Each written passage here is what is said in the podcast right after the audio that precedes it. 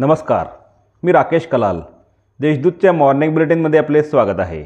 ऐकूया नंदुरबार जिल्ह्यातील ठळक घडामोडी. नंदुरबारच्या प्रत्येक कदम याच्या राष्ट्रपतींच्या हस्ते सन्मान. राष्ट्रीय सेवा योजनेचे महाराष्ट्रातील एक कार्यक्रम अधिकारी आणि दोन विद्यार्थ्यांना राष्ट्रपतींच्या हस्ते राष्ट्रीय सेवा योजना पुरस्कार प्रदान करण्यात आला.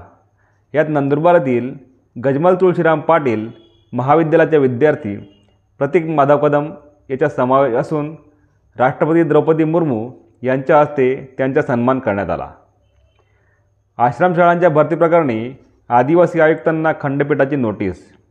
आश्रमशाळांमध्ये भरतीची प्रक्रिया राबविताना रोजंदारीचे अनुभव गुण न दिल्यामुळे आदिवासी विकास विभागाच्या नाशिक अप्पर आयुक्त व इतरांना औरंगाबाद खंडपीठाने नोटिसा बजावल्या आहेत.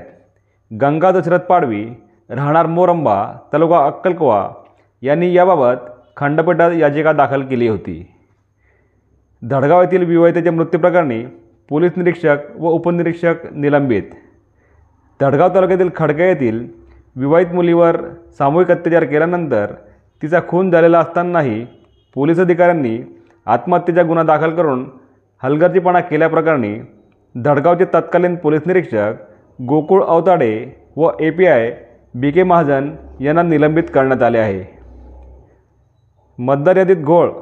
बन येथील तीनशे एकोणसत्तर मतदारांची नावे वगळली. मतदार यादीच्या घोळामुळे बन तालुका तळोदा येथील तीनशे एकोणसत्तर मतदारांची नावे यादीतून वगळण्यात आली आहेत.